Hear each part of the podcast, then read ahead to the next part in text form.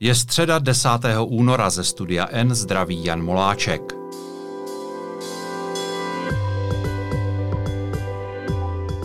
Dnes bude tématem podpora podnikatelů a to hned v několikerém smyslu. Není totiž podpora jako podpora. Úplně jinak vláda postupuje, když potřebují podpořit drobné firmy postižené karanténou a když se o veřejnou podporu na desítky let dopředu uchází polostátní koncern ČES.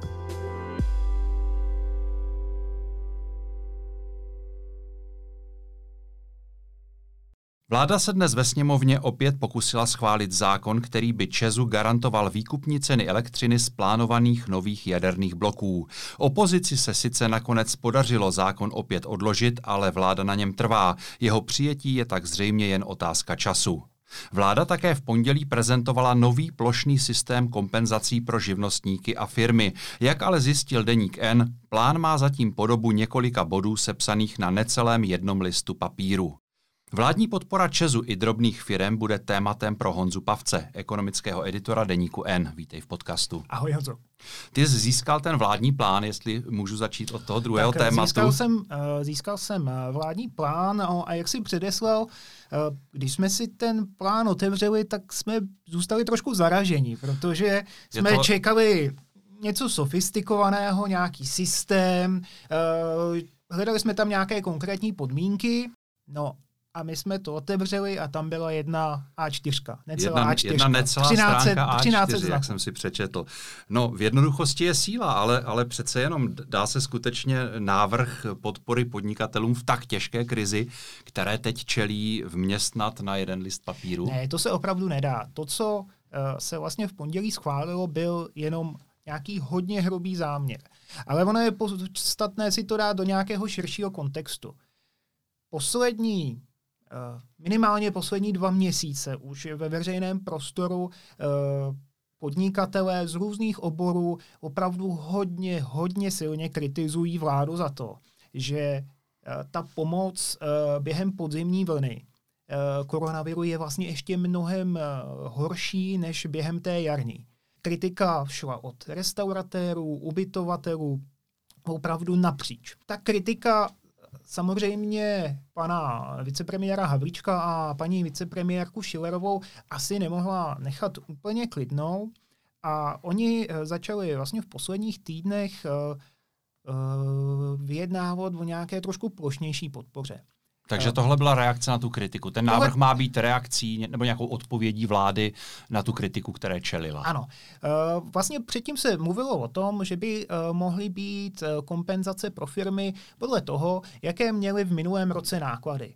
Protože v tuhle tu chvíli ty si tu podporu skládáš z různých pro- programů, covid nájemné, potom nějaké různé oborové, uh, oborové podpory, živnostníci dostávají kompenzační bonus a tak se to skládá z různých programů. Někdo z toho vyjde líp, někdo hůř a pro někoho je to hodně nespravedlivé, pro někdo z toho vyjde docela dobře. Takže byl systém, uh, byl, byla snaha nějakým způsobem udělat jednotný systém. A ty komory to chtěly udělat podle nákladů. Hmm. Je... A jaké jsou tedy hlavní rysy toho, toho té A4, kterou v pondělí prezentovala vláda? To právě úplně odporuje tomu, eh, co, o čem se v těch posledních týdnech jednalo. Aha. Uh, není to vůbec založené na těch nákladech. Uh, v tuhle tu chvíli to vypadá, že to bude založené na tom, že ti klesly tržby o 50%. No, Takže nikoliv tom... na nákladech, promiň, že tě přerušuju, hmm. ale abych v tom měl jasno. To znamená, podnikatele nebudou tu podporu dostávat na základě toho, jaké mají náklady, jakým nákladům čelí, přestože tedy nemohou vydělávat, ale naopak o kolik nebo zda jim, jim klesly příjmy, tržby. Jim klesly tržby. A tam je dost zásadní, uh, zásadní detail v tom, jaké bude to rozhodné období, mezi které dva časové body uh, si eh, to porovnávání vsuneš. Mm-hmm. A co jsme se ptali, tak zatím pan Havlíček a paní Šilerová počítají s tím, že se bude srovnávat třetí a čtvrté čtvrtletí loňského roku. Mm-hmm. Jenomže z toho potom může spousta firem i živnostníků vypadnout. Protože třeba lidé, kteří byli navázaní na zahraniční cestovní ruch, to nebylo tak, že v květnu s koncem lockdownu najednou sem přijela velká spousta zahraničních turistů a oni se mohli během léta zahojit. No, to vůbec ne. To znamená, že ten, kdo nevydělával v létě a nevydělával ani na podzim, tak z toho to vypadne, protože mu tržby nepoklesly, respektive poklesly mu dřív už. Ano.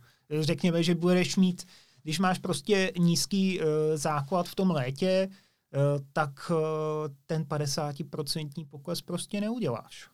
Mhm.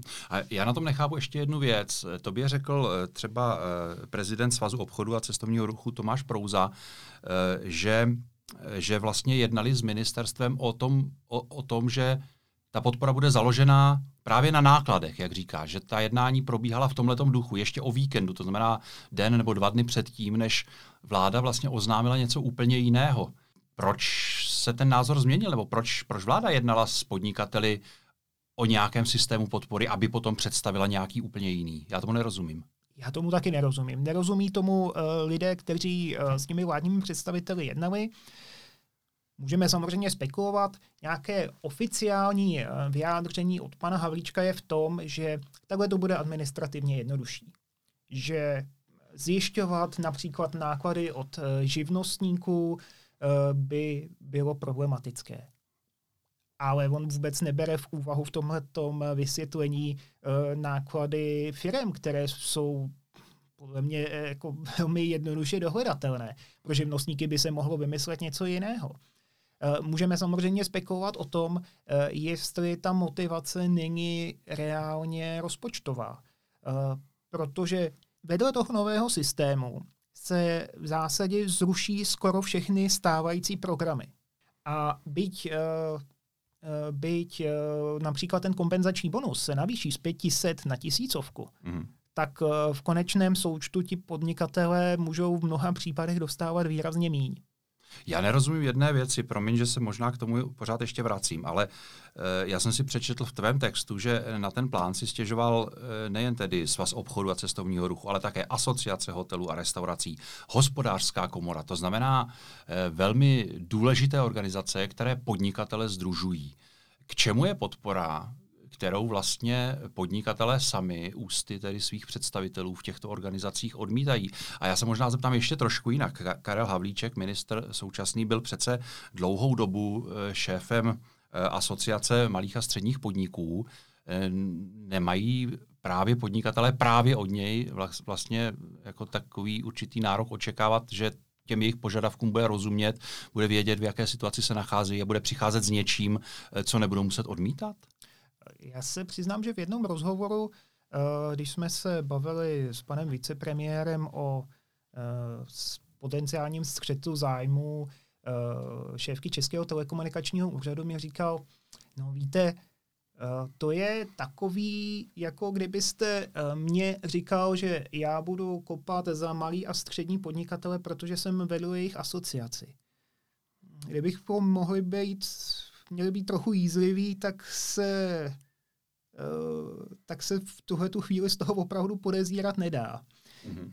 Když se vrátím tedy k těm, k těm nákladům, které by, eh, jestli jsem to pochopil správně, neměly hrát roli, tak to přece povede k celkem absurdním situacím, kdy eh, třeba majitel nějaké restaurace, který má ve svém vlastním objektu nebo, nebo platí nějaké malé nájemné, protože třeba na malé obci, tak dostane stejnou eh, podporu jako někdo, kdo má restauraci, kde platí nájemné třeba ve stovkách tisíc nebo v desítkách tisíc, řekněme. Přesně tak, nedává to, nedává to smysl. Ta nákladovost je uh, u těch firm strašně důležitá.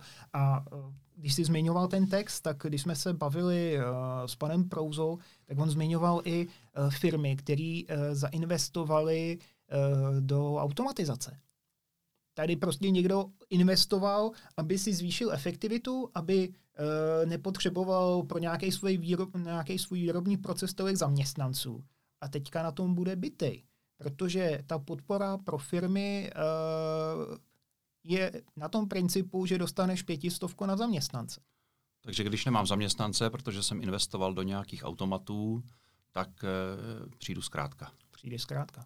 Ty jsi také říkal, že vláda chce ukončit všechny ty dosavadní programy, kterých byla eh, celá řada. Není to trochu ode zdi ke zdi, nebo jak se, jak se v tom mají podnikatelé vyznat, když se ta pravidla neustále mění? Eh, a já dokonce si troufnu tvrdit, nevím, jestli mě neopravíš, že některé podpory z těch dosavadních programů vůbec zatím nebyly vyplaceny, že se to spožďuje, nebo, nebo není to tak? Je to přesně tak, jak říkáš. Reakce vlády, eh, ještě jako na jaře si můžeme říct, že ano, opravdu vláda nevěděla, eh, co ji čeká, nevěděla, jak dlouho ta situace bude trvat a dalo se jí nějak, řekněme, odpustit to, že to šila horkou jehlou.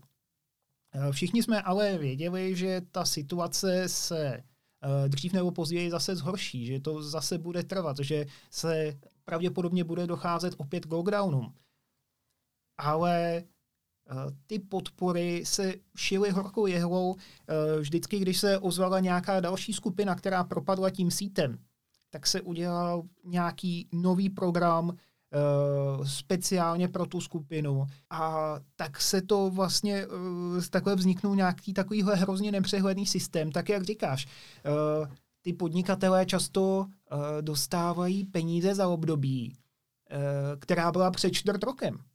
Takže e, i třeba uh, fakt opravdu úspěšní restauratéři z centra Prahy, který mají velké rezervy, jedou z posledního, protože, uh, protože teďka dostávají podporu, která je oficiálně třeba zaříjen. Dobře, tak člověk by mohl eh, si alespoň dělat naději, že nějaká plošná, nějaké plošné opatření nebo, nebo nějaký plošný systém eh, nás alespoň tohoto do budoucna zbaví, že tedy tam nebude docházet k tomu propadávání, že ten plošný systém už tím, že je plošný, zachytí všechny. Ale podle toho, co poslouchám, podle toho, co říkáš, tak to tak nebude, protože eh, jim propadnou třeba ti, kterým tržby klesly už eh, dřív, než bude to rozhodné období, takže ti opět budou muset volat a vláda opět bude muset pro ně zřídit nějakou výjimku nebo, nebo, nebo přijít s nějakým dalším programem. Je to tak? Ne, Je to tak. Bude se neustále prostě lepit, budou se neustále lepit nějaké díry. Je to tak. Eh, často se tady zmiňuje Německo. Model toho, že dostaneš kompenzovanou poměrnou část tržeb eh, z roku předcházejícího pandemii. Je to velmi drahé. Možná to dostane uh, relativně dost uh, firm a živnostníků, kteří na tom nejsou zas tak špatně. Ale aspoň z mého pohledu by to byla určitě lepší cesta v tom, že podle mě je lepší to nadstřelit, než podstřelit. Tohle to nás může do budoucna to nám může do budoucna připravit velké problémy. A proč tady podle tebe vláda není schopná hned od začátku, nebo řekněme po nějakých počátečních chybách přijít s nějakou jednoduchou eh, podpůrnou politikou, která skutečně by zajistila přežití eh, malých firm, přežití živnostníků? To je dobrá otázka, jestli eh, chce šetřit.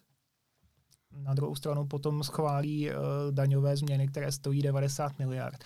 Ale Eh, my jsme vlastně v této situaci už uh, tak trochu byli. Na jaře, když byl kompenzační bonus, uh, tak tam byly taky nastavené nějaké propady tržeb, hodně živnostníků by tím propadlo, vláda to změnila a ten jarní kompenzační bonus ten měl určitě nějaké znaky toho, co jsem říkal. Bylo to plošné, tobě stačilo čestné prohlášení o tom, že se ti propadly tržby, ale nemusel si dokazovat uh, složitě, jako je to teďka na podzim, že jsi byl navázaný na nějaký uh, obory, které jsou uh, omezený, hmm. uh, který jsou nebo jsou zakázaný.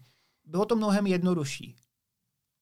A přesto i s tohletou zkušeností uh, se vláda teď na podzim rozhodla, že to udělá Paní Šilerová to popisuje, že to je cílenější, reálně je to ale restriktivnější a mnohem byrokratičtější. Takže vláda nemusela ani hledat inspiraci v zahraničí. Já jsem se právě chtěl zeptat, jestli jsme se nemohli poučit v zahraničí, ale možná, že ani to nebylo potřeba. Stačilo se použ- poučit z toho, co jsme udělali dobře na jaře. Ano. A to se vlastně týká i těch karanténních opatření. Ale pojďme k tomu druhému tématu, které s prvním souvisí, protože jde také o podporu. Eh, jak už jsem říkal na začátku, vláda se dnes opět pokusila protlačit sněmovnou zákon, který garantuje společnosti ČES výkupní ceny z nových jaderných bloků. Proč je tento zákon pro vládu tak důležitý? bez toho by ta výstavba nového bloku nebyla v zásadě možná. To, co je nejzásadnější na výstavbě nového bloku, je financování. Model financování byl zásadní vůbec na to, aby aby státní respektive polostátní energetická společnost ČES státu na ten záměr vůbec kývla. Často padá cenovka 160 miliard, když se mluví o tom, kolik bude stát výstavba nového bloku. Ale to není to zásadní. Zásadní je to, jak si na to půjčíš. Hmm. Je to to je samozřejmě asi něco, trošku něco náročnějšího, než když si stavíš dům, je tam spousta rizik, uh, ti tvoji věřitelé ti uh, mají nějaké oprávněné obavy, trvá to dlouho, je to otázka 20-30 let, takže uh, kdyby si na to půjčovali u nějaké, jako, nějakého komerčního subjektu, tak by tam byl úrok třeba 8-9% a to by potom eh, ta částka byla třeba trojnásobná.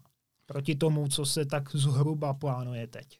Já tomu rozumím, ale proč vláda tolik spěchá? Protože pokud vím, tak sama ještě neví, jak, eh, jak vlastně tu stavbu nových bloků v Dukovanech bude financovat. Jestli to bude eh, přes ČES, nebo jestli to bude financovat stát. Neměly by tyto věci být jasné předem? Oni tyto námitky zaznívaly i v té parlamentní debatě od opozice. A otázka je teda, proč na to tolik spěchá? Proč napřed nerozhodne tady o těchto klíčových parametrech toho financování? Jenomže v přípravě, eh, v přípravě toho tendru, v případě toho financování pořád zůstává spousta uh, nedořešených otázek. Uh, on na to ostatně v prosinci poukazoval i vládní zmocněnec pro výstavbu nového jaderného zdroje, pan Míl. Ta v tom tendru pořád zůstává, zůstává hodně uh, hodně černých míst. Samozřejmě. Ty tlaky, ty tlaky na to, aby uh, vidíme tady otočky okolo toho, jestli se to posune za volby, neposune za volby. Pan Havlíček, uh, uh, představitelé Česu, uh, nějakým způsobem uh, tlačí na to, aby to bylo co nejdříve. To jsou spíše politické než technické otázky. Ten tender je samozřejmě ostře sledovaný především kvůli rizikům spojeným s případnou účastí Ruska. K tomu se ještě dostaneme, ale i když od tohoto rizika odhlédneme a budeme se bavit pouze o těch ekonomických aspektech, tak i tam se názory velice různí.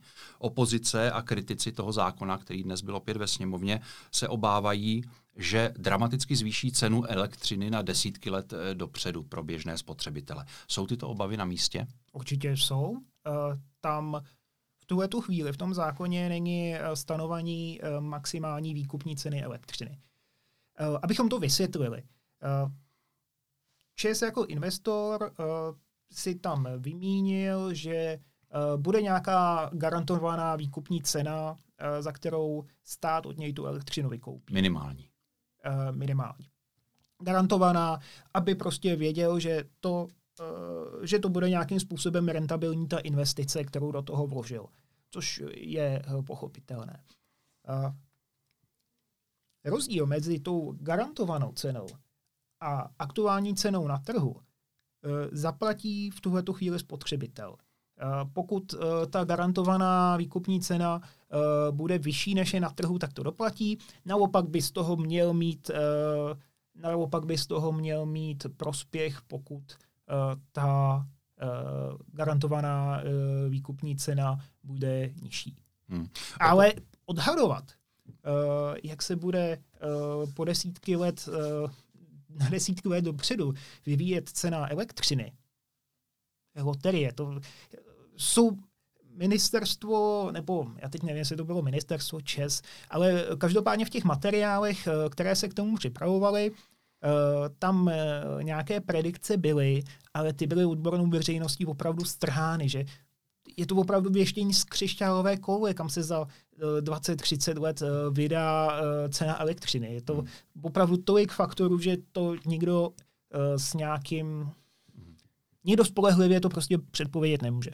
Abychom se aspoň eh, trochu dotkli té hlavní věci, která sice není hlavním tématem tohoto podcastu, ale určitě ji nelze minout, pominout, když se bavíme o Dukovanech, a to je to nebezpečí těch ruských firm, eh, které by se na tendru případně podílely, tak opozice vlastně navrhuje dvě sady pozměňovacích návrhů k tomuto zákonu. Za prvé tedy chce vyloučit ruské firmy a čínské tedy, a za druhé chce zastropovat tu výkupní cenu elektřiny z nových bloků. Ministr Havlíček obojí odmítá. Je podle tebe představitelné, že by některý z těchto pozměňovacích návrhů přece jen ještě nakonec prošel? Podle mě to v tuhle chvíli asi představitelné není. Otázkou je ta cena elektřiny. Eh, ty jsi vlastně se na to dotazoval eh, na začátku tohletoho týdne. Eh, ČSSD